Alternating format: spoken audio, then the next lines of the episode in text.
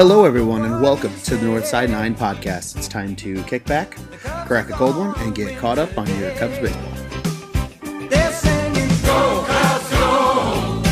Go Cubs, go! Hey Chicago, what do you say? The Cubs are gonna win today. Welcome, ladies and gentlemen, to this lucky number 13 episode of the Northside 9 podcast. I'm your co host, Ron Luce. I'm joined today by co host Justin Hunter and producer James Jacobson. Gentlemen, how are we? Doing good, Ron. Doing very good. I'm doing fantastic. Good to hear, man. Good to hear. Well, as we record on this uh, relatively cold Monday night for the middle of June, um, guys, the the big event is around the corner. The Crosstown Classic. Um, every year, you know, it's it's the talk of the town. Whether both teams are good, both teams are bad. Everybody's always intrigued to see the Cubs play the Chicago White Sox. And uh, guys, what do we think is going to happen? The first two games at Wrigley, uh, starting tomorrow night. So probably when most people are listening to this, it'll be tonight, um, and then Wednesday night before. Uh, I believe the Cubs have another off day then on Thursday before they start a weekend series then on Friday. So, um, what do you guys kind of expect to see during this Crosstown Classic series? Is there a matchup maybe you're looking forward to, uh, whether that be pitching or a pitcher versus a hitter, anything like that? Just what's what's a storyline that you may personally be keeping an eye on uh, during this two game set? Um, if I'm not mistaken, Hamels is going tomorrow, Ron. Uh, I will get you a fact check on that real quick. Well, Oh, either way. is. Okay, so Hamels versus Oh, Nova. Yeah, yeah, Um, yeah, yeah. I think I'm taking the Cubs tomorrow, no problem. And that'll be interesting because I'm pretty sure the Cubs have a we're gonna have a spot starter on Tuesday or Wednesday, Uh, right? So actually, Wednesday Uh, right now is slotted to be a really good matchup, and this is what I was going to actually bring up. Right now, Lester Giolito. it is Lester Giolito. Okay. Yeah, man, that's uh that'll be a really good game. I like the way Giolito's been pitching, man. He's nasty. So Lester needs to bring his stuff because recently, man, he's really struggled for the Cubs. So I think it would be good for him to get home. You know, go against a, a lineup that they're not bad. I'm not going to sit here and say the White Sox lineup is bad, but you know they're not the Dodgers. So you know, hopefully he can pitch well and the Cubs get some offense on Giolito and maybe get into that bullpen, and we might. And I think we should sweep. The, the Cubs could, should completely sweep this game based on talent, but it's baseball and anything can happen. Yeah, well, so, James, is there anything you're excited about with this two game set? Yeah. Um. So I'm on the same, or I'm I'm in the same boat as Hunter with the whole Lester Giolito. That's going to be interesting. Um. As we all know, Giolito has been dominating and completely took a 360 turnaround from last year. But um, at the same time, you know, I'm looking at it as this is a Sox team who, you know, they're taking the same route that the Cubs are, or the Cubs were when they were rebuilding, and you know, they're they're pretty much, you know, at the point where they're in that in between where I believe you know they're about to break out. Probably not this season, but you know, they're they're a lot more competitive than they have been in recent years. So, you know, it's just going to be a more competitive. You know, what they play four games this year against each other, two at Wrigley and then two at the um at the Cellar guaranteed rate field. But Yes. either way, you know, we're we're going to see hopefully a more competitive crosstown comp. You know, maybe something, you know, maybe some um some tension between the two because I know the Sox they're they're fighting for a wild card position. And I know, uh, you know, Sox fans are pretty passionate about that, and they're they're hovering around that 500. So, you know, I, I'm just looking forward towards maybe more of a some type of comfortable or uh, you know competitive series compared to how it used to be, you know, in, in years past. Yeah, no, definitely. I, uh, yeah, I think it's it's pretty safe to say. I think if I had to pick a game, I'm looking forward to out of the two. It's certainly going to be Wednesday night's game versus tomorrow night. I mean, obviously tomorrow night's still going to be a great matchup. Um, anytime Cole's Ham- Cole Hamels pitches, I think it's certainly worth tun- uh, tuning into as a Cubs fan. Um, but yeah, to your guys' point, uh, Giolito has been just uh, crazy impressive this year. I mean, he's been going on average probably what seven, seven two thirds innings most of his starts, uh, and on top of that, he's ten and one with a two twenty two ERA. Uh, I'm pretty sure those are both top marks in the AL. I could be mistaken, but he's he's been incredible, and I agree with you guys. You know, they need to get something off of him, even if it's two, maybe three runs. You know, say Lester gives up two to three as well. At least then maybe you're diving into that White Sox bullpen in the sixth or the seventh inning instead of maybe the eighth, eighth or the ninth. I think if G. Giolito somehow miraculously pitches eight and it gets to the ninth and Colome comes in, that's that's going to make things interesting. I don't think Colome is as elite as a Jansen or as hey Kimbrel, who actually just qu- quick little note uh, was pro, quote unquote promoted to AAA Iowa today, so he will be pitching down in AAA now um, to get back and ready for the major league roster. But that being said, you know Colome is kind of that second tier of closers right now in the in the major leagues. I don't I don't necessarily think he's a top level closer. He's good, um, but I don't I don't know if he's. I wouldn't be terrified him coming into the game if the Sox have a lead or if it's a tied game that the Cubs can't generate something off of him. Um, so it'll be certainly interesting. But agreed, I, I, you know Jon's got to pitch better. He he's been a little shaky lately. Uh, he needs to get back to that really early season form um, when he was just absolutely you know arguably probably the most dominant pitcher in the NL at one point.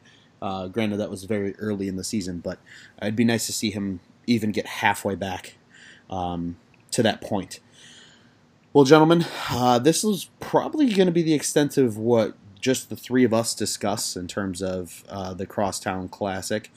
Um, we are going to be joining the Chi Sox Weekly guys tonight. Um, for those that don't know who our, our guys over at Chi Sox Weekly are, uh, that is our counterpart show on the On Tap Sports Net for the Chicago White Sox. Uh, that is hosted by Tony Marchese, uh, John Suarez, and Johnny Nani. So we will be hanging out with those guys talking the Cubs White Sox series. Uh, and before all of that, though, let's just take a quick ad break, uh, and then we'll get right into the, the meat and potatoes. Welcome back, ladies and gentlemen. Thank you to our sponsor. Uh, gentlemen, what do you say? Should we dive into this uh, discussion with the Chi Sox Weekly guys? Let's do it, man.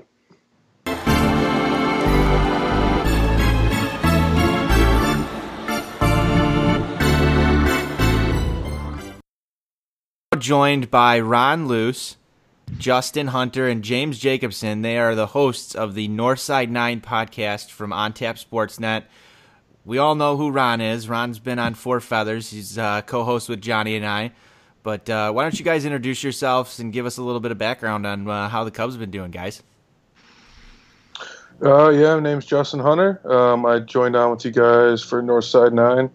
Uh, been a Cubs fan for a very long time, and about the Cubs, they've they've kind of sucked, man. They haven't been good on the road all season, and it really manifested itself with this West Coast trip. They went to um, Colorado, pulled one game out of there after leading the first game, and then they got rocked, I think, like ten to two, and then they followed that up in playing the Dodgers, where they had two 3-0 leads in the first two innings, blew both of those, and barely scratched out one after a big two-run home run by Rizzo.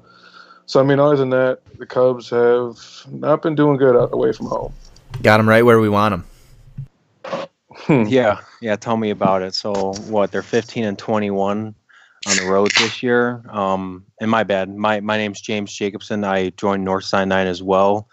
Uh, as soon as Ron kickstarted that, so me and Hunter came in at the same time. But yeah, the Cubs have just not been doing good at, on the road at all. Um, you know, 15 and 21, and, and then this is a team who seems to be, you know, getting to pitchers early on, but they just can't seem to continue that trend throughout the game, and they eventually get stifled throughout. And then, of course, you know, the bullpen issues come in to hurt us later on the game. But, you know, it, it's just they're in a little uh, rough patch right now, but hopefully they can get out of it here with this upcoming series. As you guys know, and we're facing, you know, your uh, your diehard team, the the, uh, the White Sox. Yeah, and it certainly doesn't help that our team doesn't know how to hit with runners in scoring position. Uh, the friendly, familiar voice, uh, Ron Luce here. Yeah, I, guys, I don't know what the hell's going on. I, the Cubs just don't know how to hit with runners in scoring position. I think they're like 224 right now batting average, runners in scoring position. I mean, you know, it's nice when you got the long ball going and you got guys like Baez pimping home runs and Rizzo pimping home runs. But, you know, when you get guys on what was it yesterday, Justin? You know, and James, we were talking about it during It the was, game. What was it, uh, second and third with Yeah, one out and second they and couldn't score anybody? one out. Caratini, they pinch hit Caratini. Little Joe back to the mound. Almora with the worst lead I've ever seen from third base, and just easily got thrown out. And then Baez hit a ball that Verdugo caught with a 30% catch probability. So that's just just the way it's been for the Cubs so far. I love drinking these Cub Fan tears right now. I really do. it is those fantasy, man. Eh, so, so one one thing, guys, really quick. I was watching a bit. I believe that was Saturday night when you guys were at LA, though, and I think uh, our guy Patrick Comiskey uh, on Tap Sportsnet, uh, Sox, and among other things, uh, blogger there. But he had mentioned, you know, you can't count the Cubs out. So you talk about, you know, having this rough stretch, and yes, it was definitely rough stretch for you guys out uh, on that West Coast swing there. Um, but watching that Saturday night game, you can't count the Cubs out um, when they have that power. Ron said, you know, about the long ball. Um, Rizzo comes up in the ninth inning, uh, clutch two run home run there. Um, I mean, it, it just seems like, you know, it may just be us being a little uh, salty about it, but it does Yeah, seem he like blew they- my they're- parlay straight into the fucking moon. I was pissed. but, but you know, you got you got plenty of bats that can do that though. In Rizzo, in Contreras, in Baez, uh, you know, it it uh, it just seems like there's always that uh, punch factor, and uh, you guys may have a good chance to show that off on uh, Tuesday night, uh, the opening night of the series, when you got Ivan Nova going for the White Sox. So Never been so excited for Nova to be on the mound ever in all my life. Yeah, man. They, they better get all their runs there because they got Giolito the next day. But, I mean, yeah, I mean, this Cubs lineup, they got five guys who can legitimately hit 30 plus homers. You know, it's just, it's the situational hitting that has really killed this team the past couple years. And I don't want to say killed, you know, relative. I mean, they've been a playoff team, but it's what separated them from building the dynasty we all thought was coming. So, yeah, I, I don't know. I mean, home runs are nice, but you got to you got to at least get one and run in in those situations. And I feel like every time there's a guy on third with less than one out or less than two outs, it seems like that guy's getting stranded every single time. Am I crazy for that, Ron? Or No, it really does feel like that. I mean, I I, I think it, I think they said that right now in the major leagues, the uh, average of runners in scoring positions like 27th or something like that. Like that's that's not a recipe for a winning team. Like you know, like we said, you know, there's guys that can hit for power, but if you can't dr- simply drive in a guy who's you know at second or third with less than two outs, you're not going to win fucking games. And mean, Keep going, because I'm just I'm just loving this. I can see your big goofy smile in the corner of my screen right now because loving all of it. I get it. All right, wallow, wallow in our sorrows. Right? Well, you know, patch. here- It's a rough here- Here's the thing: is what are we normally talking about on Chi Sox Weekly or Sox on Tap or anything like that? It's situational hitting, getting runners in. How many runners did the Sox leave stranded? And it's just it's really refreshing to me as I crack this beer um, to listen to you guys bitch and moan about a team that's been to the playoffs countless number of years in a row about their situational hitting and getting runs across the plate. This is something that the Sox have failed to do for like 10 straight years. And, you know, it's it's interesting to see your guys' side of this because, you know, I thought we were the only team out there in the major leagues that could could not get runs across the plate when we've got runners on base. Um, so this is I'm I'm just eating this up.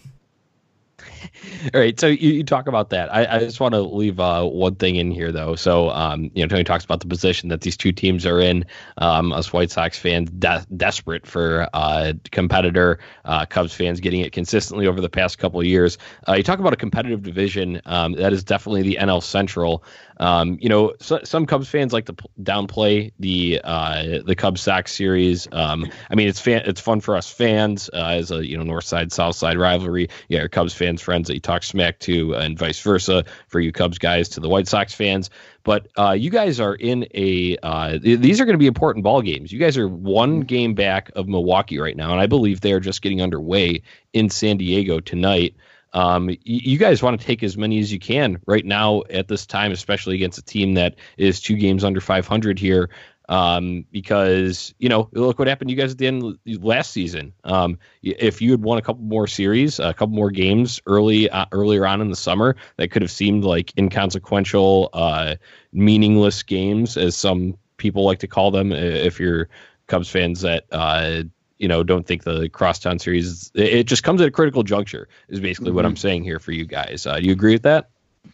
Yeah, I mean, uh, this is this is kind of now in that point of the year where, uh, you know, these games are really all starting to matter, and all these interleague games actually have some weight. Um, obviously, the interleague schedule isn't what it used to be, where it was really heavy in the June and July months. Um, you know, circa ten years ago, but even now, I mean, you still get most of these interleague series coming up now in in June and July, and, and these are the games you got to win, especially you know especially if you get an opportunity to play, you know, for example, let's just say any bad AL team, you know, somebody you can beat up on. You got to take those games. Uh, and actually, speaking of the the Brewers and Padres going, uh, the Padres are already up two nothing. So uh, that is Machado's got a home run and a double already. He's pissed about getting tossed yesterday. I love it. I like it. I'll, I'll let him be pissed because he's doing doing us a favor by beating the Brewers. So, but yeah, I mean, I totally agree. These are important games for the Cubs, and they're important games for you guys too. I mean, you guys are still in, absolutely in the thick of things right now in the, in the AL. So, um, I, I think this is the first time, and I think it's pretty safe to say, in what maybe. I, this is think- probably the first time I can think of, at least in the last maybe 10 years, where it's actually been fairly important for both sides. It's not just a one sided affair for these games. 2016, it seemed like it meant a whole of a lot to us when the first Crosstown series came around and Saladino hit that walk off, and then by the next Crosstown series, because they split it. Like, I mean, this year it's not too far spread out. I think it's like two, maybe three weeks apart. But Yeah, that was the year that we did it in May and then July. And I'm tired of the fucking two game sets. Like, let's all be real here. They deserve to play six games against each other. That shit pisses me off Absolutely. and Ron might have pissed me off a little bit by saying a weaker AL opponent that they should beat up on. But you're good. No, I know it's all it's all fun. No, hey, and I wasn't even referring necessarily to the Sox. I'm talking about the rest of your guys' fucking division. That's Like true a because when you play an interleague series, you end up playing You play all that the other whole division, yeah. division. Yeah. I mean, that was the beauty for you know a couple of years there with the AL Central. It's you know even if the Sox were good or like the Indians were good, more likely than not, the other four, three or four teams in the division were dog shit. You know, and those were games that you could you know uh, beat up on. Those are those were games you should win, and especially you know I think back with the Cubs to you know 16, 17, 18. I mean, I, I think about that Twins series when the Twins came to town at the end of June last year, and it was like 14 9, 15 6. But, you know, the Cubs were able to get away with a series win, and those were big games for them. I mean, those are the type of games that, you know, they need to win. And, and even, you know, if they have the opportunity to play teams like the Toronto Blue Jays or, you know, teams like that who are struggling, the Baltimore Orioles, that's a team I'd love to see right now because the Cubs should win all three games against a team like Baltimore. So, um, you know, and just it's nice seeing different teams too. I'm kind of sick and tired of seeing the NL Central because all those teams just piss me the fuck off every time we play them. So Yeah, you know, you talk about like the matchups, like you know your matchup against a divisional opponent, and sure, like some, like we had two against Washington, um, uh, two on the road and then two at home. Um, but like we're gonna see the Braves two more times than we see the Cubs this year, and I think that's a little bit ludicrous. Um, you know, I'd rather see those games uh, crosstown series. I don't know about you guys. Um, so I think uh, I think it was Tony and John that brought that up. Like I I, uh, I I wish that it was the the old school of you know at least three uh, three games at each place. So uh, they did it last year though. Yeah, they did. They only do it when the Sox are slated to play the NL Central as their interleague play teams. So that's you know, but you you make a good point. You're going to see the Braves more. Why not just schedule these games because you know they're going to draw, especially in Chicago. Major League Baseball should be aware of this and actually schedule these games because you know they're going to draw. Why do we want to see these two game sets against, uh, you know, Washington? when you could, you know, obviously switch some stuff around and, you know, only see a two game set against the Cubs. Make these three game sets, unbalance the schedule a little bit, and make it play for the rivalries. Uh, That's my that's my contention point to there. You don't have to you don't have to balance it. Just make it make it interesting for the fans. In my 100% honest opinion, I think it would make the most sense for them to do a four game set and a three game set and then alternate each year. So, like one year, you do the four games at guaranteed rate, you do the three at Wrigley, and then the next year, you do the four at Wrigley and the three at guaranteed rate. Because what people want to see is they want to see a crosstown cup get brought home in a non-draw fashion because we saw the Sox brought the cup home like I think it was 4 years straight and 3 of those years they literally split the series. So Yeah, that's true. Good point. Good yeah, point, that's John. stupid as hell. So I don't know. They definitely could do a lot better, but I still get excited as fuck. Like I have work off tomorrow. That's how I plan on starting to drink fairly early. Like eh, especially with the Ivan Nova start against. Yeah, I'm pretty gonna sure it's to- cold. gonna need beer- so that's rally not, beers yeah, I'm before in the for a long start. night. Would I you was gonna guys say that sounded like that sounded like getting ready to cover up for wounds. would you guys Yeah. be in favor of the way they did it before interleague play started, where they had the exhibition games to determine that crosstown cup? Maybe you know how each team starts off the year with that exhibition game. Would you like to see an extra game between the Sox and the Cubs, even if it didn't mean anything in the standings? If it was just for bragging rights, would you guys be for that? I mean, yeah, why not? I mean, I, I don't see how it could it could really hurt. You know, I think you know a point you talked about uh, earlier, like anything to just up this rivalry because I don't know about you guys, but it just seems like there's no intensity in that rivalry. You know, like the fans, we get riled up, we talk shit, you know, we run our mouths, but it just seems like there's nothing on the field, and you know, maybe that can change with you know Tim Anderson. I'm sure if he gets a hold of one, he's gonna let let the Cubs know, but I hope so. you know, I think they just need to play more, man. I mean, I think you know it, it'll never be anything like you know the Giants and the Dodgers because they play in the same division, but it can be something. right. Yeah, it could be something close. You know, these could be two teams that legitimately hate each other, other than it's just two, like oh, it's just it's just it's like a gimmick almost. It feels like, unfortunately, and you know maybe that's just because it seems like whenever one team's good, the other one's not, and they just haven't lined up. But I mean, just I don't know. I, ju- I just want something to kind of up this rivalry, and it would be huge for baseball in general. Throw a few, throw a game or two on ESPN. I mean, the Dodgers have been on ESPN like the last five nights. I feel like.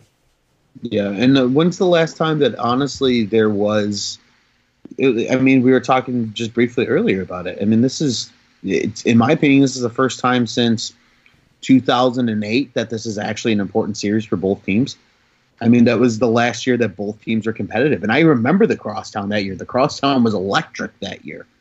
You know, like that.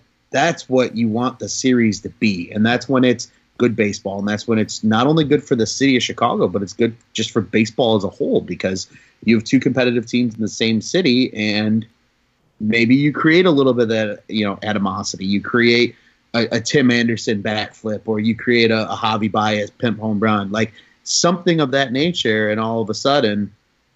Now there's that little bit of inten- intensity that Justin's saying that it, the series is lacking because I, I I think that's very true. Outside of the fan, the Cubs Cubs fans hate the Sox from just a on-field standpoint. There is no oh fuck you guys because it's just like eh, it's an interleague series, and it's just like it it kind of sucks almost because you want it to be more, you know, there to be more intensity and more passion and and on the field, not just off the field between the fan bases. So Johnny, I think this goes back to what you and I talked about, and you hear the Cubs fans, the Cubs guys talk about this as if this series doesn't matter. And you heard the comments from Dylan Covey earlier this week. I think I feel like it does matter to the White Sox. I feel like it does, and I think that some of this gets dismissed within the media and the Cubs fan base, especially just due to their success over the past 10 years whereas the Sox have been basically the lesser opponent all these times. But if you remember, go back to last year, the Sox took that game that sent the Cubs to the wild card. I think these series actually do matter. Every game in the in, in that you play in, within your schedule matters. It's not just you know your division games that are important. It's every game. Every game could be the difference between your team making the playoffs or missing the playoffs. So, in, in my opinion, even though maybe you don't see that electricity within the series, and maybe you don't see both teams being the best, but I remember a very, very fun night last September where we celebrated a victory as if it was our World Series win because that game was the World Series for Sox fans when we beat the Cubs last year at the Yeah. rate. So Yeah, and that was that was a September series, like you had mentioned. Um, if the Cubs take because the Cubs ended up taking the Saturday and Sunday games of that series, if they were to have taken that Friday one against us, that big win that the Sox had, um, they probably would have set themselves up to not be in the wild card game. I know there were a couple other games too after that that they blew at Wrigley too in that last uh, Mhm. week stretch, but just any any point in time there. Um, if you were to uh, add that win in, it may be a different outlook for the Cubs, and they're not in a wild card game. They're not eliminated after uh, you know one and done. So it, I think it matters. Uh, it'll be interesting. And just going to just touching on something that Justin had mentioned, I think this is a perfect time to ramp up that rivalry, play it up even more. Um, with the White Sox star, young stars emerging, uh, the Cubs obviously with the plethora of talent, um, guys that are well known across the league. Um, Lucas Giolito finally getting his recognition on the White Sox side. Uh, Tim Anderson obviously making a bunch of headlines. I think it could be really, really fun. So that's just my take on it. Um, that I, I, I think I feel like you guys are kind of in the same ballpark there. Oh yeah, Yeah. for sure. And another storyline that we haven't really mentioned is Eloy's coming home, and you know the way Very he's true. been the way he's been hitting, you know, it, it kind of worries me. It just feels like the way Quintana's been pitching recently, he's been Mhm. like fine, I guess. That Eloy's just going to come and hit three home runs in his two game set. It just So I don't know, here's my here's my question that I've been dying to ask you guys: Is how pissed off will you be watching Eloy Jimenez go yard at Wrigley Field? Okay. All right. Here's here's my thing with it. I don't want Eloy or Dylan Cease to be bad. Like I, I, I wouldn't wish that on players. I just want Quintana to be good. Damn it, the, the, the that trade. So I One- would yeah. be I would be pissed. I, I would be mad. It's like I want to see Eloy do good because he seems like a really genuinely good dude. I just wish that Quintana w- had like a three two ERA and we wouldn't even be talking about this trade being completely one-sided. It looks like at this point, especially if Cease comes up and is who everyone thinks he's supposed to be. Yeah, if Cease can be half the pitcher that he's projected to be, it's it's still going to be a, a, one trade for the White Sox because Quintana's been a very average pitcher for the Cubs, and he's had his moments of brilliance, just as he did when he was on the South Side. You know, he has those moments where he looks like he can be an ace pitcher, and all of a sudden, then you know he has two or three games in a row where he implodes on himself and he, you know, gets in his own head or whatever the fuck it is, and it's just it is frustrating, and especially I think as Cubs fans, I think what even makes it more frustrating about this trade is because the Cubs have not produced a homegrown pitching talent in as long as I can remember. You know, even Hendricks wasn't technically homegrown. He was grown in the Texas Rangers system, and the Cubs just traded for him when he was getting close to ready to come up to the big leagues. I mean, Dylan Cease was projected to be the first guy to actually be that for the Cubs, to be drafted by the team, developed in the system, and finally come up and hopefully be a part of the rotation for years and years. Instead, he's going to be pitching on the other side of town, probably doing really fucking well. And the Cubs are going to be sitting here scrambling again for pitchers because we got a bunch of old fucking arms now in our rotation who, in two years, are going to need to be replaced because either money or just their arm starts to fall off because they're in their mid 30s and you know upper 30s and you know you're gonna have what what is these 23 24 at the oldest? And, and you know and he's gonna be a good young pitcher. And that's really frustrating for Cubs fans because we don't have any good young pitchers and we haven't had any good young pitchers in a really long time So the most interesting development on Chi Sox Weekly, episode forty-one, it is Ron Luce has dropped more f bombs than Shy Sox than John we have so all far. season. Yeah. he got the memo though. I mean, I like it. Take the filter off. You know, it's crosstown. Let's get a little crosstown wasted and let's talk shit about the opposing teams. Why not? Well, it, I don't know if I don't know if Ron's talking shit so much about the opposing team as he's wallowing in the Eloy trade, which is another thing that I'm just drinking right now. Yeah, they've been talking more shit about their own team. Yeah, I mean, we could we could literally just have them host Chi Sox Weekly, and it would be I Cubs mean- trash talk at this point in time. I didn't know you guys were so down on your team. It, it's it's really it's really interesting. it's I think it's the timing too though Yeah, they had a bad stretch. Yeah, that was It a really, really bad week. stretch. It was a really bad week because you know Justin said they really should have taken three games against the Dodgers. They were up in those first two games. They were up, I think, three two and three zero respectively. and then they shat the bed late in the game, and they let up you know five and seven runs, and they lose. You know, and and literally, if it's not for a two run bomb by Rizzo in the ninth inning in that third game, they get four games swept against the Dodgers in LA, and it's just it's not a good look, man. Not a good Yeah, for sure. I think it's more of like the expectations of this team at this point. You know, after 16 and having this pretty much the same young core position players, you expect more at this point. And the amount of money the Cubs bring in, Theo Epstein, and you know Theo's been good, but he's also made some moves that have really hurt this team in the long run. And I think the frustration is the Cubs are a good team right now. They're one of the top, I think, three teams in the NL. But are they No a doubt. World Series caliber team? That's what, at the end of the day, that's what this team is supposed to be. And you go play a team like the Dodgers, and you know you get swept because you can't hold a lead, and that's the kind of team you're going to have to get by if you want to if you want to reach its ultimate goal. If the Cubs lost in the NLCS, I'm pissed. They they failed. They they need to win one more with this core in my eyes to, you know, make this somewhat of a success. You know, maybe maybe we're wishing for too much, but you know, when you win the World Series and these guys are all very young, you expect to shit at least get there another time before all their deals are up in two years. How yeah, you- and just How are you guys going to feel on Thursday after you get swept again? I, uh, oh, come on, We'll, we'll on talk now. about that when that when we get to that point. But I mean, here's another thing too to consider, and, and this is something that I think we can tie in for you guys because you know Justin and I kind of touched, uh, you know, Justin James and I, we all touched on this kind of in in in our intro was you know this White Sox team is going through what the Cubs went through. This is exact same scenario. You build up through the farm system, you make really good trades, you more or less have to fleece teams for for some of your decent assets. So think the Quintana trade. I, I mean, shit. I'm still sitting here thinking about the Ryan Dempster trade. That's what landed Kyle Hendricks. Um, you know the I don't even remember what they sent to Oakland to get Addison Russell at the time.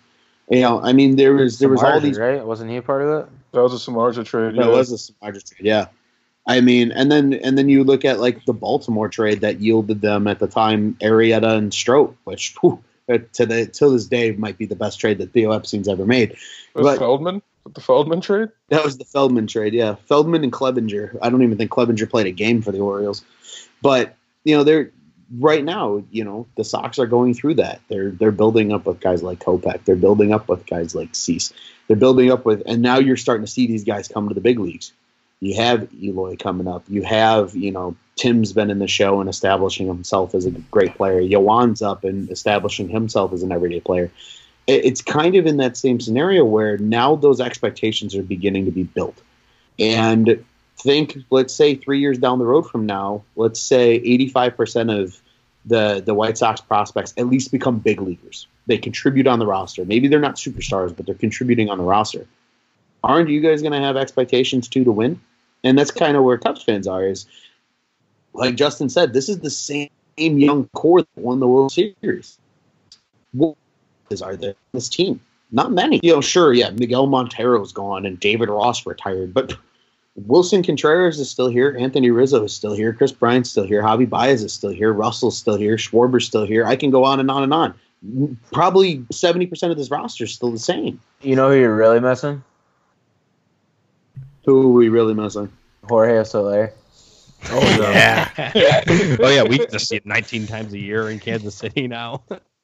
I do not miss Jorge Soler. And Starlin, you're missing Starlin Castro too, man. Two thirty with one hamstring. With one hamstring. That Did the- dude was did the- always here's hurt. my here's my next question for you guys. Did the did, did the Gleyber Torres trade really screw you guys? No. Yeah, no, They because you got should the, Chapman. you got Chapman, man. At the end of the day, that World But Series Chapman trumps, almost screwed you out of the World happened. Series at one point, didn't he? They're not I mean, getting there without him, I though. Almost, Yeah, almost true. only works with horseshoes, hand grenades, and atom bombs. My guy, we still got that 2016 ring. That's all that that And mattered. two, to like- Cubs Okay, so here you, you just and, made and plane drones. you just made two different points here, Ron. And one is the, one of the things that I've said before on this podcast is that flags fly forever. And Damn right. you got to be happy with the fact that you guys took home a championship.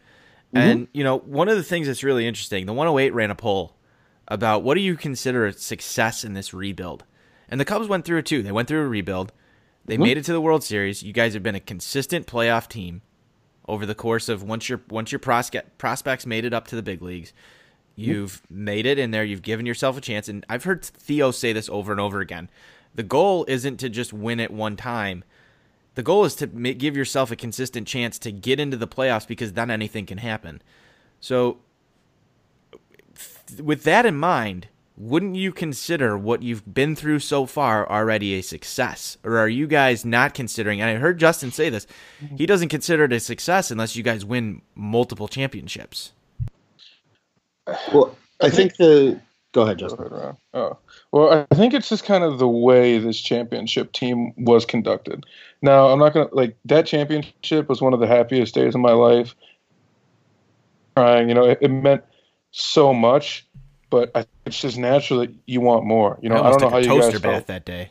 Yeah, I don't know how you guys feel after you know the 05 World Series, but you know once you get a taste of that and you know you see that you have the chance to win more. I think, like I said earlier, it's just the core that was there, and you're like, all right, these guys are just going to get better. We're going to have maybe three MVP candidates at some point, and it's almost seemed like it's not as good. But you know, I've said multiple times, this right now is the golden era of Cubs baseball. So if they don't win one, I'm not going to f- feel terrible. But you know you expect to win more i guess. So it still would be a failure in my eyes. But winning that one world series regardless of what happens here will still be one of the best days of my life. And i'll always be thankful for what happened at that point It's all Let about me- competitive windows in today's game. I think that that kind of uh, is the point that you're trying to drive across. And you know, we've seen it with the Blackhawks. Uh, they capitalize on their window.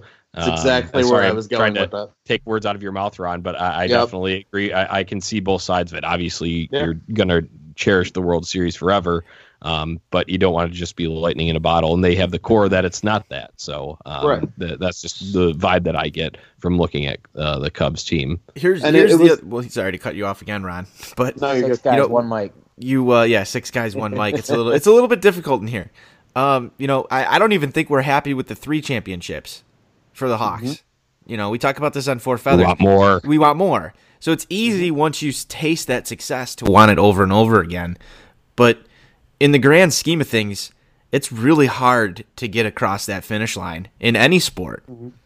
Oh yeah.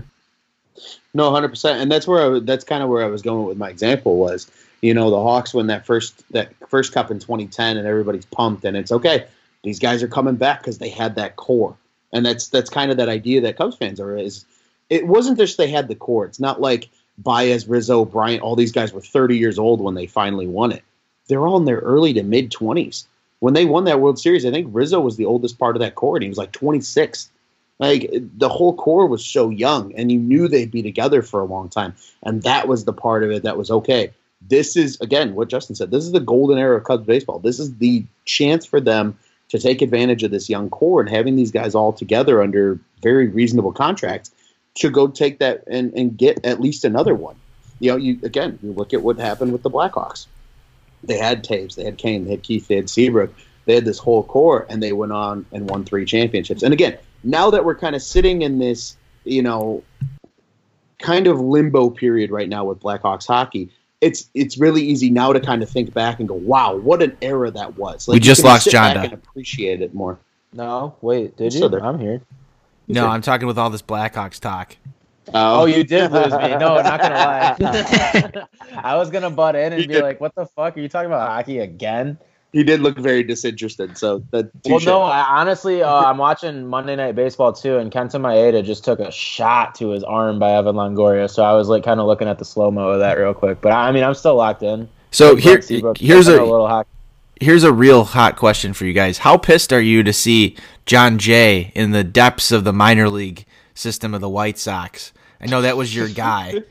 So, you know, just john jon jay was kind of the man for the cubs man i mean Jay he, was a nice he player. was he was kind of what the cubs needed and they needed a veteran bat and you know he was spraying singles all over the place played fine defense I can't remember if he was hurt very much, Ron. Do you do you remember? So Uh, he was he was pretty healthy when he was with the Cubs. Yeah. Uh, he he played pretty significantly actually. He he played a lot of uh, you know he really hitter, he was lead uh, for a while. Yeah, close, yeah. Especially with He the way was- the offense was that year. Was that seventeen? I think that was 17 when they were Oh, just early in the year they were dog just dog shit. I think I think when you're talking about Jon Jay there, he was a great value replacement for Dexter Fowler because Fowler was your Yeah, catalyst in for 2016. Uh, that's that's the way I look at Jon Jay there, and that's why Yeah. I was a little excited. Um, I mean, not over the moon about it, but it was an upgrade over what we had um, Adam Engel wise. Uh, just some of these But other Adam kind of Engel is quadruple A. Gold, gold glove type outfit. He is. Sorry, I just wanted Sneaky- to. We don't, we don't need to uh, go into that. I'm just saying. We'll definitely give you. We'll give you effective. Adam Mangle for something. I'm sure we can work out a deal. Uh, we picked up cargo, so I mean, I guess we can just swap them out. You guys to say you want Carlos Gonzalez? I wanted him on the Sox in like Where the hell do we sign? I think we all did. I think we all wanted him out of Colorado like five years ago. 2013. Yeah. But yeah, I mean Jon Jay, but Jon Jay was a nice player. I mean, he was kind of that. Uh, to, to Justin's point, he was that leadoff guy, kind of that. He was the the tweener between Fowler being, you know, what Fowler was to the Cubs, obviously in that championship run, and then kind of Albert Almora taking over the reins now as the prototypical center fielder. And I say that with quotations because, uh, for whatever reason, ever since Cargo came, they really love playing him in right field and then playing Jay in center. And Alberto does. is a Gold Glove caliber center fielder, and he's my he was my preseason hot pick to win a Gold Glove this year. But he's not going to play enough because Joe decides to try out Cargo instead of Double A. But I digress, and that's a whole nother conversation for another time. But yeah, I mean, Jon Jay, that was as soon as that signing honestly happened. Um, I kind of I remember at least thinking to myself of just like, huh, like that's actually kind of a nice signing. That was it's kind of one of those signings that the Sox could use because at worst he produces well for you and he helps you guys go on a bit of a run and, and try and make the playoffs. And you know, if things don't go well record wise, he becomes a piece you can deal at the deadline to a team that is competing and maybe get a prospect back. So yeah, kind of like a Michael Brantley. Not even close. Oh, um, I'm sorry, Gonda. I know you wanted him. It's one of my like five blogs, man. It was a good blog. He would have been great for us. Yeah. One of your five blogs. Tony loves it. All right. Well, let's kind of get a little bit of a preview um, upcoming to the series. We've talked plenty, you know, Cubs' current state of their season and the Sox' current state of their season. You know, all our listeners are basically up to date on that. Um, like I had mentioned a little bit earlier, the Crosstown Classic starts tomorrow. Well, probably today for when this episode gets released. But um, we got Ivan Nova, who has been very inconsistent, but he has had a couple of good starts this year for the Sox, mostly away ball games that he does start well. So we'll see how that goes. And then we got who your guys, I mean, I don't follow the Cubs like that. I know Hendricks is having a hell of a season, but Cole Hamels is also having a hell of a season. So I would say at least, if not your ace, one of your top two pitchers that we have to face. So it would probably be more in our favor if it was Lester Nova and um, Hamels Giolito. But you know, let's talk a little bit about tomorrow slash today's game. Um, let's get a little bit of a prediction out of the Northside Nine guys. You know, maybe maybe not show too much bias, but I do understand you do have Hamels going. Um, I'm not really sure what you guys have going on injury wise either. So if you guys want to fill us in a little bit on that, if anybody like any key players are hurt, I have probably watched a total of six innings of Cubs baseball this year. I mean, yeah, man. Uh, tomorrow's going to be a tough one uh, for you guys, just because of the way Hamels has been pitching.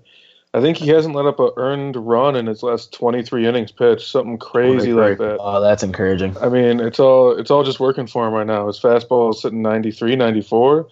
Uh, he's got the good curve and the change. He's moving that cutter in and out. I mean, he's just been like watching him pitch has been beautiful lately. You know, he had a little stretch where he was walking a lot of guys, but now he's kind of he hasn't. I think he's walked like three guys in his past four starts. So, yeah, I mean, it's going to be a tough one. I think I've seen Nova pitch twice this year. I think once he pitched well. He had the sinker going really well, and then the other time I think he let up like seven runs or something like that. So I don't know how he's looked from your guys' standpoint uh, as of late, but I haven't been able to watch him too much.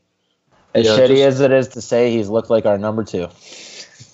Oh man, oh, I mean, man. just to just true. to kind of add on too to what Justin said. I mean, uh, one big factor I think for for White Sox fans that you guys have to consider for tomorrow is it's going to be very cool in the city of Chicago, and typically when it's cool in the city of Chicago, the wind blows in at Wrigley, not out.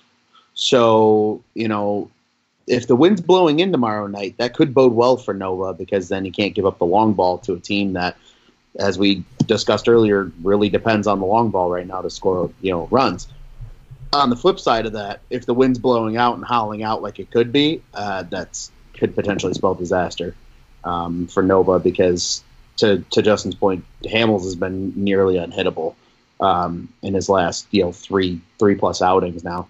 Um, one, I think, really the most major injury, just kind of to your question, John, was uh, Hendricks. Um, arguably the Cubs' best pitcher right now is on the 10 day IL. And I, I still hate saying IL. It sounds weird. The DL. No, we still call it the DL. You're good. Okay, that just it feels weird saying it, but it, it, you know he he had some shoulder inflammation after that Dodgers start, where he was really the first time in probably seven eight starts that he actually didn't look good. Um, he only went I think four and a third, and he gave up at least four runs, and you know then he landed on the ten day ten day DL. So I mean, that's a big injury, especially right now. The Cubs are, are kind of going through this debate of who's going to pitch in his spot. Uh, a lot of people think it could be Montgomery. A lot of people think Chatwood could get a spot start. A lot of people think that, um, you know, top pitching prospect right now, um, or one of the top pitching prospects, at least in the system, Adbert El- Alzolay, uh, could even potentially get his first look at big league action in, in kind of a spot start scenario. So, um, I would say that's probably the largest injury right now to the Cubs. Otherwise, eh, they're they're pretty much a full blown roster right now. Everybody's at least playing and, and healthy. So, yeah, that it definitely bodes it bodes well for the Cubs. I think just from a pitching matchup standpoint, uh, at least on paper. Obviously, anything can happen once the game starts. But uh, yeah, Hamels has been untouchable, and to, to confirm Justin that his his last twenty three innings, he hasn't given up an earned run. So Yeah, I want to flip it. I wanted to flip it back to the south side uh, real quick, just since we were on that little injury update. We had given it to our listeners right before we had you guys call in. Um, Wellington Castillo, White Sox catcher, has gone on the injured list due to back uh, stiffness. So uh, you guys may see a White Sox uh, pretty uh, highly anticipated prospect. Catcher Zach Collins, uh, possibly making his debut at Wrigley. Uh, that is the speculation that he will be called up. So um, he is a big uh, power guy. Uh, he takes a lot of walks, um, which is kind of interesting for his type of skill set. But um, those are his strengths. So I don't know if we'll see him behind the plate at all. Um, but it, it's definitely a possibility. I, don't know if they're going to trot out McCann both games. So uh, that was just one thing I wanted to fill you guys in on. So uh, be on the lookout for that. I think that'd be a pretty cool thing for him. Make your debut at Wrigley Field. Um, that that'd be pretty cool on his side. Um, if we're talking White Sox, Ivan Nova, um, inconsistent. I think uh, John said that it was uh, it's the best way to describe it. He'll- have a solid start. I think he uh, uh, shut down the Yankees pretty much at a time or like when we were back in uh, New York and looked great. Like Justin mentioned, when the sinkers go in, um, it, it it can be good, and he looks like our second best starter at times. And then other times we'll get roughed up and uh, give up nine hits, seven earned runs through like you know four and a third. So um, it's going to depend, I think, a lot what Ron said on the wind um, when we're talking from a White Sox pitching standpoint uh, lately. Um, so. I uh, I I would probably have to give the nod to the Cubs this uh, game just because of the uh, um, pitching matchup on paper. But um, let's get your guys' predictions real quick for the first game, and then we'll move into the second game. Um, I think the Cubs are gonna. I, I'm gonna say they're gonna split right now. I, you know, I'd really, I really want them to sweep, but the way Giolito's been pitching, I mean, Lester hasn't looked so good the last few times out. I don't know if you agree, Ron, but I think he's had the one good start against Angels B team roster, and other than that, he's been getting hit hard. So, and the way Giolito's pitching, I know you guys will definitely brag about him later, and I want to hear it because, I mean, he's looked like I think he's definitely a top three pitcher in baseball right now. One hundred percent. Yeah, I agree, hundred percent. Um, I think right now, if we're if we're just talking predictions for the first game, I think the Cubbies take the first game. I think Hamels is going to come out and look like he's looked his last three outings. Um, I, again, and to your point, uh, you know, Nova's just too inconsistent right now to, I'd say, feel confident as either a Sox fan or as an opponent to say that he's going to come out and pitch well enough for them to win. Um, the wind definitely plays a factor. I think if the wind's blowing out, it's a high scoring affair potentially. If if Hamels gets dinged up a little bit, if it's the wind blowing in, it's going to be like a two nothing game because nothing's getting out of that ballpark tomorrow. Um, yeah, and if if we're looking ahead, I agree. Um, you know, just a couple little stats here on Lester.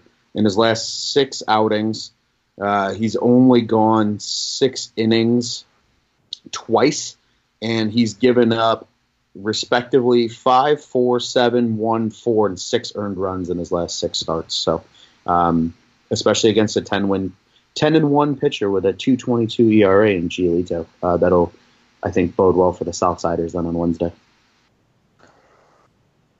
Tony. Um, you know, the key to tomorrow's game is going to be how long Nova is in. If he can get through the first two times around the Cubs batting order, and we see the bullpen A squad that uh, Johnny Nani has uh, debuted on Sox on Tap, um, we we have a bullpen A squad and bullpen B squad.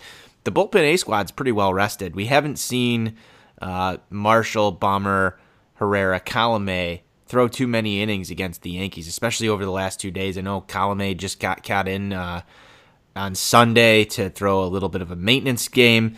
Uh, for him, he didn't really see any action in that Yankee series, no save situations.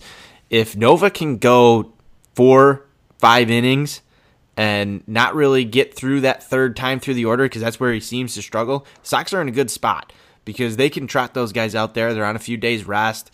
Um, they haven't thrown too many innings. I think the Sox can pull this one out if that's the case. What you don't want to see is Nova get touched up early. If he's with, eh, you know, if he's given up enough runs within the first few innings, count this Sox team out of the ball game. Um, you know, going into the Giolito start, I think the Sox take that game hands down. Um, I'm predicting a split here, but there's a chance that the Sox take both of these games, especially if you see that bullpen A squad come out and shut that Cubs lineup down that relies on the long ball. And if Ron's uh, predictions there about the wind blowing in, uh, this could spell trouble for that Cubs lineup. I think the Sox have a good chance here. I'm going to toss it over to Jonda. Yeah, so I kind of wanted to throw like a little bit of a hot take. You know, you guys had mentioned that the Cubs are coming back from Los Angeles. Um, and the Sox, you know, they've been home for the last week or so. They haven't really done much traveling. Um, not always, but sometimes in baseball, you know, teams start a little bit rusty when I don't know if if they were on the road much before that Dodgers trip. You know, it wouldn't make much sense if they just kind of went to the Dodgers for a three game set to come right back home. So you guys can fill in there if you want to, but you know, I honestly think that the Cubs, you know, like you guys had said, they start hot. I don't really think that they're gonna start too hot tomorrow, especially if like you know Ron had said it is supposed to be a chilly ass day. I haven't had to turn my air conditioning on in my apartment in like four days. It's fucking beautiful. So, you know, if the weather cooperates, um, stays chilly, and you know Nova he pitches better on the road, like I had said. You know, I really see the Sox being able to win tomorrow's game. That being said, I don't think they're going to win tomorrow's game. Kind of like Tony had said, you know they definitely have hope to definitely at least pull one of two of these games, but I can see them winning both games. Not easily, but the Sox started this gauntlet of games where they had a two game set against the Nationals. You know, they had uh, four at home against the Yankees, which they had split. And then we got this two game set against the Cubs.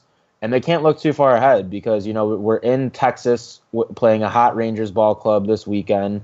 We, uh, I think we go into Boston. I, that would make more sense 'cause I think Boston already visited us. So we go to Boston, and then we have to go. To, or no, I think we're home, and then we're home against the Twins. So we have a lot of tough games coming up. So the Sox can't be complacent, and they definitely can't let tomorrow slip away. And especially if they're in a chance to win tomorrow's game, they need to be able to capitalize on it. So, like both uh, the Chi Sox Weekly guys had said, we do have a very well rested bullpen.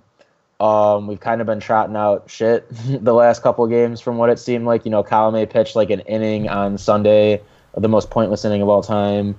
Um, Bummer pitched a little here and there, but you know, we haven't seen Sean Marshall in a while, so we know he's rested.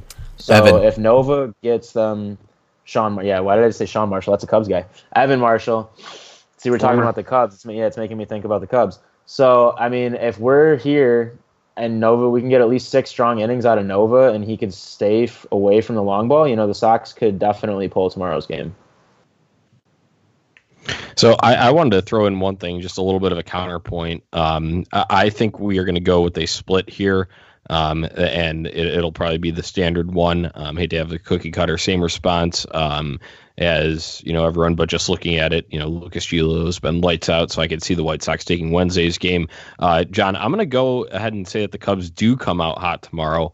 Um, it is Ivan Nova. The Cubs are just ridiculous at home, 24 and 11. Um, I feel like they're going to be back in their comfort zone. They had a day off um, today.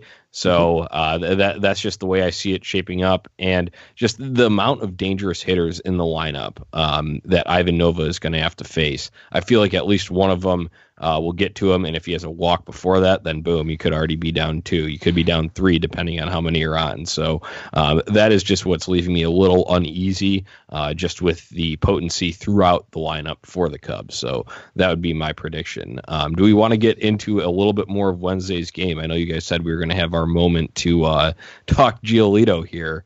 Um, uh, let's get into it. Uh, Tony, uh, let's get the rundown on Lucas Giolito and his unbelievable run so far this season. Well, first off, you can't go to me because I'm not allowed to talk about Lucas Giolito. That's why I went to you. That's first off. I mean, I'm not. I mean, I'm not allowed to like this guy at all. There's there's no talking about Lucas Giolito for me and how dominant he's been this year. Um, you know, I just I don't want to make anybody mad, but I, I really like the way Lucas Giolito is thrown. I think it was the first episode of Chi Sox Weekly. I said Lucas Giolito looks like an ace. He finally looks like an ace. I mean, it took a little bit of time, but he's finally there. Um, you know, if if I'm a big better guy, I'm putting money on the Sox on Wednesday. So you know, it'll be interesting to see how much money Jonda puts down on Wednesday. I'm really curious because I mean, this is this is just a wonderful betting opportunity. Um, I think for for a big better guy, and I'm really curious to see what his take is. I mean, Lucas Giolito, I, guys, how funny would it be to see Lucas Giolito continue on this pace and get that AL Cy Young before Chris Sale has ever Oh. gotten a Cy Young? Hot take coming from Chi Sox MKZ here, but it's definitely possible. Oh, it, dude, it, and you know what the thing is? At first, like during when he started this run, you're like, okay, he's going to cool off. He's going to cool off, and I do think there is maybe a little bit of regression, but just the way that he's fixed his mechanics in general, man, he's got it locked down in the fastball changeup combo. Coming from that six seven frame, he hides the ball better now. He's got the short arm swing, throwing it more from behind his ear as opposed to way out to, off to his side. Uh, he's shielding it from hitters more, dude. I could see it, and right as of right now, if if it uh, first half of the season were to end today, I think Lucas Giolito has to be the AL starter for the All Star game. No, 100%. You guys are not wrong. And, you know, you guys are aware of the Giolito struggles on the North Side Nine. You know, here's the guy who had the highest ERA in the entire MLB last year, who is just lights out dominating. You know, he tweaked his uh his motion a little bit. He used to straighten his arm all the way out, and now he kind of chicken wings it. So it's a little bit of a deceiving look to hitters. So a lot of hitters struggle picking up his release point. And, you know, if you can continue that dominance for the stretch of dominance that he's had, he, like you guys had said earlier, he's 10 and 1. His ERA is down to 222 right now. You know, here's a guy who did, he topped out at 10 wins last year.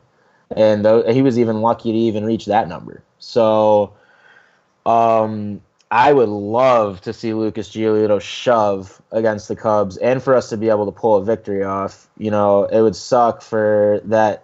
I would much rather see 11 and 1 with the W against the Cubs than 10 and 2 with a loss against the Cubs. So that's all I'm really going to say on that. I do expect, like you guys had said, Zach Collins may not see action against the Cubs because James McCann has been pretty hot. He's definitely one of the hottest hitters in the MLB past the seventh inning. I just saw a stat the other day. He's hitting like almost 400 inning seven and beyond. So I don't expect Collins to get too much tick, but a flaming hot take from Chi Sox Jonda is if Zach Collins does get a game against the Cubs, I honestly, it would be awesome to see him put a ball on Sheffield. That would be incredible. Ooh, you better hope that wind's blowing out if he's putting the That's, ball all that'd way be on a bomb Sheffield. on Sheffield. That's like That'd 450. a- At least. That'd be a. Well, he's a lefty, a so he nuke. can't really put it on Waveland, and he- his spray his spray chart doesn't really show too many bombs to right. So Hey, that's fair. Or Yeah, That's not- understandable. No, I think I think we're all pretty. I mean, yeah, we're all in agreement here. I think I think it's pretty safe to say the Sox probably take Wednesday's game. I think it would take a full blown Giolito implosion uh, in order for the Cubs to come out on top. Um, he's been incredible. I'm I'm not going to downplay it. You know, call a spade a spade. He's he's been the best pitcher in the AL this year. I don't think there's a pitcher that I can think of off the top of my head that's come anywhere close to being as good. I maybe couple the names that even can be in the even same echelon right now, or maybe a Domingo German from the Yankees. Um, and really, outside of that, I can't even think of anybody else. that's- Odorizzi, and that's it. yeah, I mean, yeah, Odorizzi's had a nice year for the Twins, and so, but that's really it. I mean, a lot of the really Verlander maybe, but Yeah, I He got roughed up his last go around though. Well, not even roughed up. He had 14 strikeouts, Yeah. but he gave up three fucking home runs. Did you see that? That was nuts. yeah, he, he's. uh, I mean, the, we're, when we're talking about Giolito being in that echelon, though, he's finally. Oh, 100%. Yeah, yeah, no, he's definitely up there. And I mean, uh, uh, admittedly, I I ended up lucking out, so I went to a game with um, my buddy's younger brother. They're all Sox fans, so we all went to the game the one night. Um, it was uh, Tuesday night, probably almost three weeks ago now. Uh, Giolito pitched. I think he went seven and two thirds, or seven, maybe just seven flat, and got the win. Uh, and then I ended up somehow ended up back at the Southside Ballpark that Sunday when he pitched again and got another win. So you know, I've gotten to see him live twice this year, and to be completely frank, I don't remember ever getting to witness games like that. I, I don't even think Sale was that dominant when he was with the Sox at times. I mean, he's Giolito's been virtually untouchable right now. Wait, so Ron, I got a quick question for you. How many Sox games have you been to this year? Because we we went to a Sox game together. We have. I've been to a lot of Sox games because I live on the South Side, but I'm a Cubs fan, and it's seven dollars to go to the South Side ballpark versus at least you know forty or fifty for me to go to the North Side. So I've Uh, seen I've seen Ron out at the Southside ballpark in full Sox garb. Really? Is there a picture of this? Nope, I no we pictures. have it. I He said no pictures. I, I need to see it, Ron. I need to see if it's true. Ron's no like, stop talking, guys. There are no pictures. I'm not worried about it. That's all hearsay. Yeah, Honestly, though, back to Giolito, I think like he, Cover it I've up, like cover been it able up. I've been able to watch him, and when that fastball is at 97, 98, and he's got one of the nastiest changes I've ever seen. Man, I, I just kind of makes me wish I wish I wish the Cubs had a guy like that. Like their best pitchers with stuff wise is probably you, but other than that, they got a lot of soft test, soft slinging old dudes, and then Kyle Hendricks. So yeah, I mean he's sick. I do think the Cubs. I mean, Lester's kind of had these stretches this past three years where he's looked really old, and then he goes on a seven of at least you know seven quality starts in a row. So I think if Lester's cutter is on and maybe the wind's blown in on you know was that would that be Wednesday? Yeah. Wednesday night. If the wind's blowing in Wednesday, I- I mean I could see them um, dueling. I think it'll be a low scoring game regardless, unless you know Lester just implodes. But I, you know, I, I think he'll have a comeback game coming back to Wrigley. You know, he's furious after his last few starts, so it'll be a good Mhm. game. Though I'm excited to watch that uh, pitching matchup. To be honest, Yeah, and it's actually supposed to rain on Wednesday too, so that'll be something to keep an eye on as well. Yeah, I saw someone uh, had posted earlier that they like are already predicting that that game's going to get moved to Thursday because both the teams are off, I believe. Even though the Sox Cubs have to play on. Thursday. Oh, they do. Cubs host the Mets on Thursday. Yeah, I just checked. We'll tell the Mets to get the fuck out of town. We got a game to play. Hey, I'm okay with that. I don't- I- Johnny. Hey Johnny, I love you, it. You, you call up Rob Manfred and let him know. Yeah, I mean the Mets will probably not even show up anyways. So Only Pete Alonso will show up. yeah, oh my god, he's been insane. All right. Well, do you guys have anything else for the Northside Nine guys? I know we kind of we kind of basically covered it for the most part. I don't know if you guys have anything else you guys want to talk about. No, I- think it's just going to be it'll be fun, you know, getting to see both of these teams being competitive. I mean, I again, you know, we've hit on it numerous times now. It's been a very one-sided affair, or both teams have been bad in you know the last ten years. I mean, I think back to you know 2011, 2012, 2013, 2014. Both teams were not very good.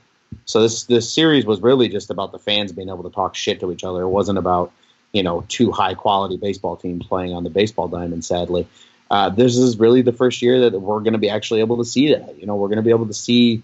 Um, you know some of these you know great young talents that the White Sox have coming up, and and it's going to be a, a time for the the Cubs talent to further showcase themselves as well. Um, I'm excited. I, I'm I'm excited for the whole series, and I'm eh, you know, and something you guys mentioned as well. We don't have to wait two months for them to conclude the series. We're waiting maybe two weeks.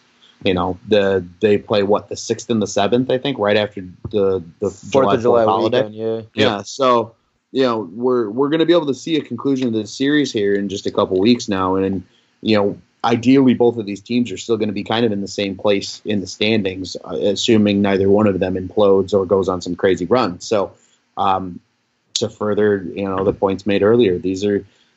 You know, four very important games for these teams, and, and the first two start at Wrigley. You know, tomorrow night or tonight when most people are probably listening to this episode. So, uh, I'm excited. I, I'm actually looking forward to tuning in and watching the games. I'm looking forward to tuning in and, and, and seeing what happens. Do we know what the announcers, um, the tandems are? Is it going to be flip flopped again like it has historically been, where it's the Cubs guys for the Sox games and vice versa when they're, you know, like the away teams? Because I'll, I'll admit, I really like listening to Jason Benetti, um, especially now that it's not fucking Hawk Harrelson. So. Hey, Hey, you put He just- respect on Hawk's Yeah, name. I man. just- Whoa. All right, and that was Ron Luce. and that was Ron Luce. He's been booted from the call. He's been put on He's no longer allowed to talk. I, Ron, it does.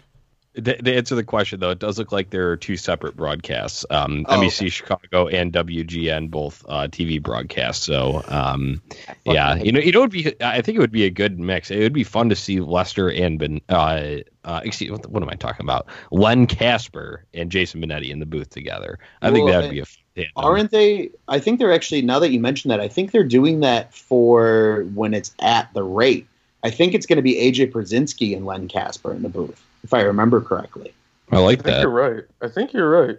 I thought I saw that somewhere where they're they're going to have one of each in the booth. I kind of like that idea. You know, they I should would- put AJ Pierzynski and Barrett in the booth together. I think that would be That'd be amazing. there would be no talking; it would just be fist fighting. Um, no, I would honestly, I would love to see Len Kasper and and Benetti in the booth together. I think that would be an entertaining broadcast, just because that's two well-spoken, you know, smart guys that just talk in baseball. Um, I would actually enjoy the hell out of that broadcast, and I, I honestly, I like Steve Stone too, so I don't mind, you know, if they were to do that idea, kind of mesh the groups together, maybe. Benetti and Deshaies do a broadcast together, and, and Kasper and, and Stone or something like that. I think that's actually kind of a cool idea. Um, and it'll actually be really unique to kind of hear, you know, Pierzynski on on the mic with with Kasper here in the coming weeks. I remember, you know, during you know Harold's, you know, Hawks retirement tour when they had you know Frank in the booth with them for a game, and I think Paulie Konerko did a game with them, and you know they have all these you know kind of the the Sox legends of of yesteryear uh, come and, and do games with them, and I think it would be kind of cool to do that for the the crosstown series going forward. You know, like maybe how- have I know they always mash up the pregame, so I know that they always do like um De Jesus and like they did like Scotty. Po- Who was it last year? It was like yeah, DeJesus, Scotty Scotty Pods and Pods. Jesus, Yeah. Big like- Hurt, Big Melton, Bill Yep. Melton. Um, Who else then- were the Cubs guys though? I can't remember. David Kaplan and Yeah. and Zeus and um Chucky oh, G. son of a bitch, what's his name? Um, outfielder Justin, help me. Uh, De Jesus? No, no, no, no not the These are your guys. Yeah, I don't. I admittedly don't watch And this games. this describes Cubs fans right here for you. Oh yeah, but no, no, you're right. I mean, and, and I've been talking about it for. I mean, ever since Benetti. I, I'm a huge college football guy, so I've been listening to Benetti for like a few years now, and I just love Benetti, dude. He's the fucking man. So uh, while I do miss Hawk, so fight me for that, but Benetti is probably the best possible person we could have replaced Hawk with because he is. Well, I mean, Sox fans are very lucky to have him. Yes. So I just Yeah, want I'm a one, Very one big quick- Benetti fan. one quick story. I met Len Kasper actually a couple of years. It was uh, not too long after the uh, Cubs World Series run. Great guy in general. Um, gave a great panel. He was talking with uh, Mark Grant um, who was an alum of Joliet Catholic, where I went to high school, and it was kind of like an alumni uh, banquet fundraiser sort of thing. Um, so it, it was really cool to uh, um, get to meet him in person. Um, great guy. So I can't uh, be salty about you know I don't mind turning on a Cubs broadcast and listening to him. Um, so it, uh, I, I definitely think that'd be a great crossover team. Uh, Len Kasper, great guy. So Yeah, man. I mean, I- I'm just really excited for this uh, for this series, just m- mainly because of the players in it. Um, quick question though: Is Moncada going to play at all this series? Probably I know not. his back's bothering him. Is he is he day to day or? I mean, I would assume he'd be day to day. They haven't moved him to the DL, IL, whatever you guys want to call it yet. Oh, But I mean, they did. T- I mean, he's only played what two total games in the last week, and you don't. I mean, if there was a DH spot, maybe you may see him as a pinch hit bat, but I would expect to see Jose Rondon. Ugh, Unfortunately, for, yeah, for the upcoming series. Unless Zach Collins magically plays third base and we don't know about it, and that's the whole reason they called him up. Wouldn't that be something? yeah, I'm excited to see Tim Anderson. I think he's like like one of my favorite players in the game. Just the way he plays the game. I love. I would love to see him live. I don't want to see him pimp any home runs, but it'll be cool to you know just see him out there. And then definitely Eloy. I'm really just curious to see the return of Eloy, a guy that we never got to see even wear Cubby Blue, and who we were all excited for. But I think at the time we all kind of knew he was going to be part of some type of trade. Uh, there's no way the Cubs are going to keep him just with their crowded crowded an outfield. Yeah. Yeah. even though he might be the best one out of anyone who's playing. This is yeah, I'm- this is the one thing I told Nani the other day. Was I realized the other day when he went deep twice how much I would hate seeing Eloy Jimenez in Cubby Blue. Like I would absolutely hate it. He's just such a personality. What a play! He's he's just everything that I've wanted out of a Sox player. Even from the the off field, he he's Yolmer Sanchez with absolutely amazing baseball talent. You know, he's got both of those. You know, Yeah, the personality. yeah, the personality mm-hmm. that he's going to bring to the Southside team, as well as the ability to hit the ball onto the fucking fan deck. I mean, you can't couple those things and not just fall in love with the guy. I would be so jealous if I had witnessed Eloy Jimenez come up in a Cubs uniform. And I just got to say how happy I am that we traded Jose Quintana. I wasn't a big Jose Quintana guy at all. So this this trade, even if it was just those two straight up, I would be thrilled with. But I mean, hearing you guys say how you want to see Eloy and how he is, uh, this guy's amazing. You know, I, I'm expecting the world from him right now, and it, it may not it may not turn out to be everything that I hope for, and I hope it does. But as of right now, like he's he's got to be one of my favorite players in the game of all time. Just from the brief little bit that I've gotten out of him, you know, he's he's on on the camera before the game. He's interacting with the with the pregame show. He's you know he's doing all this funny shit. The the OK symbols that we're gonna get banned from Wrigley Field for all this stuff. You know, All the he- high he- moms. Yeah, all the high mom, everything. Just everything he's doing right now. It's a it's a different personality that we haven't seen on the White Sox. Um, you know, with that talent. I mean, we got it a little bit out of Yolmer, but uh, with the talent to back it up, uh, this guy's just awesome, and I'm I'm so happy that he's on our ball club. I have a I have a quick question Thank for you, Tony, for rubbing that in. I have a quick question. What would uh, Eloy at his best season? What would it need to be for you to be, ex- I guess, meet your expectations of what he is now? Like, what do you expect he'll be? Like a 280, 40 home run guy? Like, I'm just curious.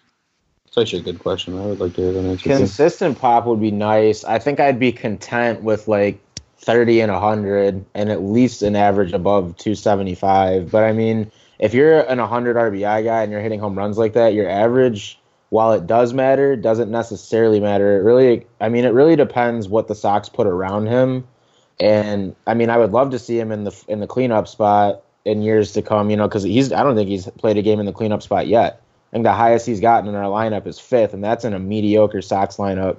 You know, once that bat starts to heat up, and we get guys like I mean, and Yonder Alonso has hardly even been playing. We haven't even really talked about that. He But hit second get- in one game, I think, Jonda, but that was like it. That's weird. I don't even remember that. That's So- he should never be hitting second. So, So you, No, you you guys are saying that when Nick Madrigal comes up and he gets on base for him all the time, he's Nick gonna- Madrigal won't sniff the field on the south side. He's going to get traded. oh my god, fight me. They know I love Nick Madrigal and they hate him. Sorry. Uh, I know the I know the mixed feelings about Madrigal, so I had to throw that one in there. no, So- good. By the way, Doug Glanville was the name I was. It was. Glanville. Yeah, I, I, Man, Yeah, I was gonna so say that, but you were that you was were wrong. killing So. me. Killing I. I didn't know you said the Jesus before. that was the whole dude. That was the whole reason the one kid got banned because Glanville made a huge deal about it. Mm. Ooh, yeah. Good, good luck, L- Lurie and Eloy getting banned from Wrigley this week. Yeah, right. The whole team puts up Um, that sign. Fucking uh, One, one thing when uh, we were talking uh, Eloy, you know, you'd said you know you never got to see him in Cubby Blue, and one thing that I really liked from him, it's like I feel like you know he's not like doesn't feel like he was spited. Obviously, he understands the business of baseball, but in a spring training game, I can't remember if it was this year or last year, um, when the White Sox were playing at the Cubs Stadium in Mesa, and Eloy had been out for a little bit. I think it was almost a week uh, with like just a little like nagging like injury, hit a and he was he was finally like almost cleared to uh, play, but they didn't have him in the lineup to start. And then in the latter innings, with the bases loaded, they let him pinch hit, and he hit a grand slam down at Mesa. There, um, I just remember that, and I feel like there's a little bit of a chip on his shoulder. Maybe not uh, like you know complete like f you guys, but I want to show you guys what you're missing out on. So it'll definitely be interesting to see him uh, play at Wrigley. that it will, especially if again. I think the I think the weather. Honestly, it, it's crazy how much that ballpark plays to the weather because, you know, I look at tomorrow's forecast right now and it says you know the high is seventy, the low is sixty, and sunshine. So maybe we do get some wind blowing out tomorrow night, and then you know for that game on Wednesday, 65, 54 is the low and some rain. You know, it might be a, literally a tale of two ballparks in, in two separate nights. Um, so that'll be something to, to certainly keep an eye on. But uh, I mean, it'll it'll be interesting. There's there's so many. I feel like this is also the first year in a while too where there's just so many storylines. I feel like going into this series, it's not just Cub Sox. You have the Eloy. You have you know you know oh, what's Quintana doing in comparison. You know what's you know Lester doing. Giolito. Like there's just so much going on for once, and it's just like oh wow okay this is you know it's not just reading about okay well the you know, like I think like 2014, where it was like, okay, the 23 and you know 35 White Sox play the 22 and 30, you know, six Cubs. Like, you know, this is actually a, a year where they're both competitive and they're both good, and you know, one's an up and coming kind of rising team, and the other one's you know an established NL powerhouse right now, and um, I'm I'm I'm looking forward to it, man. It's actually going to be a very fun series. All right, guys, we can't thank you enough for coming on and you know enjoying this crosstown matchup with us. Um, we should definitely try and do this again before the next crosstown series. You know, maybe Absolutely. banter a little bit about Sure. a summary of this series, and then looking forward to that next series. Um, but other than that, we appreciate you guys and best of luck to you. You know, we're not bad sports over here. We uh, may the best team win. Yeah, absolutely. Game, so Yeah, for sure, for Yeah, sure. good luck. We'll uh, we'll host you guys over on our side then for uh, the next section of the series. yeah, let's do it. Yeah, it works for me. Yeah, take the high road, Jonda, because that was a lot nicer than what I would have had to say. I was gonna say I was waiting for Tony to more Well, we know how your jinx kindly effect works, so we need you to keep your mouth shut right now. Sox are going to go 0 and 2. Is that There we Tony's go. We got, we got the official crazy work? We got the, Yep, the crazy. Marchese effect going uh, full blown into this crosstown series first uh, installment of it. So, um, guys, thank you again for coming on. I'm sure there will be plenty of Twitter banter, um, plenty of stuff in our group chats going on. But you know, we'll make this a fun one. Uh, make it a fun one for both our Chi Sox Weekly, your Northside Nine followers, all of the on tap followers, uh, and get a little taste of you know how dedicated we are to these teams. And that is the whole point of this. Um, we got guys that absolutely live uh, and die Cubs baseball on the north side there that came on tonight. And we've got obviously our South Side or Die crew here uh, at Chi Sox Weekly. So um, it, it's good. It's good to be passionate. That's all I've got for this. Yeah, absolutely. And yeah, thanks again for having us, guys. It was fun. Always fun to talk baseball with you guys. And um, yeah, may the best teams win. Um, it's it's actually a meaningful series for both teams this year. They're both good. Um, so just that alone um, makes it worth watching for, for Cubs and Sox fans alike. Absolutely. Thanks, guys. We hope to talk to you again soon. Yeah, for sure. Thanks for having us.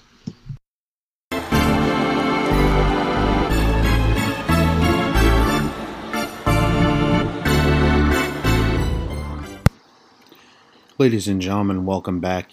Huge, huge thank you to our OnTap Sportsnet counterparts, the Chi Sox Weekly guys. Uh, huge thank you to them for hosting us tonight. Um, will be tomorrow when everybody gets to listen to this. A little crosstown preview as the Northsiders and Southsiders will battle at Wrigley Field on um, Tuesday and Wednesday night. And then we will reconvene with our friends over at Chi Sox Weekly, um, roughly around the July Fourth holiday. We'll we'll get some you know some banter going about what happened in the first two games, and then uh, we'll be able to talk further then on uh, the last two games that'll then happen down at Guaranteed Rate Field on the south side.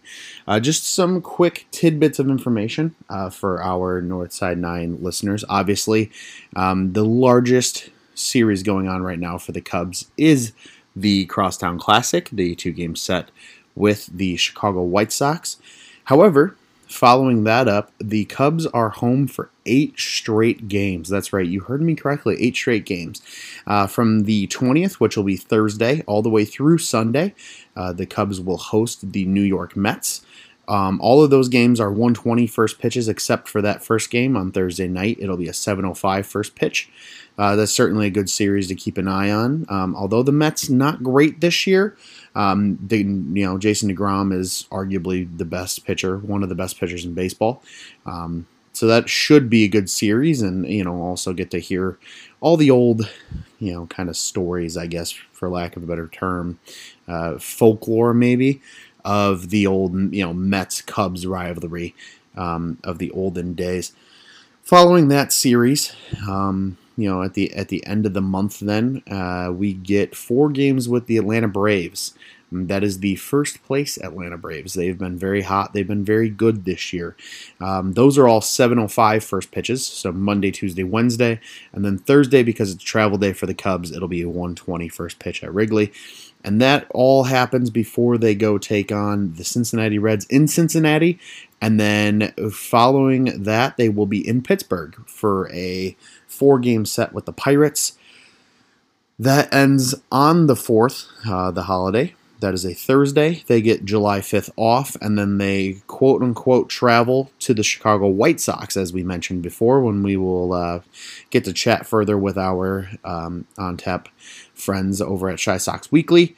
Uh, and then it'll be All Star break. So, you know, pretty much from here on out, you'll probably hear us uh, at least two more times, I'm hoping, um, here at Northside 9. We'll be able to talk further about what happened with the Crosstown Classic, as well as those Mets and Braves series. Um, you know, potentially get to reconvene with you then after that Cincinnati Pittsburgh set of seven games on the road. Uh, before that off day, hopefully that's when we'll get to talk to our friends at Chi Sox Weekly, and then uh, close out the Crosstown Classic before the Cubs head into All Star break. Um, without further ado, um, thank you for listening to this episode of the Northside 9 podcast. We hope you enjoyed our conversation with our friends over at Chi Sox Weekly. Do give them a follow, do pay attention to their stuff. They are constantly putting out great content. Um, even if you're not a White Sox fan, refer one of your White Sox fan friends because let's be honest, as Cubs fans, we all have that friend that roots for the Southsiders. Um, they do a great job over there. Um, as a part of the On Tap Sports family, uh, which we at the Northside 9 are a part of. Make sure at ontapsportsnet.com to check out all of our Cubs works as well. Uh, we got guys like Brian and, and Doug and you know many others um, posting a lot of great work. If we're just being entirely honest here, a lot of great work um, about your beloved Chicago Cubs. so give them a check. You know, check them out. We're on Facebook. We're on Twitter. We're on Instagram. We're all over the place. Anywhere you can find us, you can find us at OnTap Sportsnet. Uh, that's at OnTap Sportsnet on Twitter and Instagram.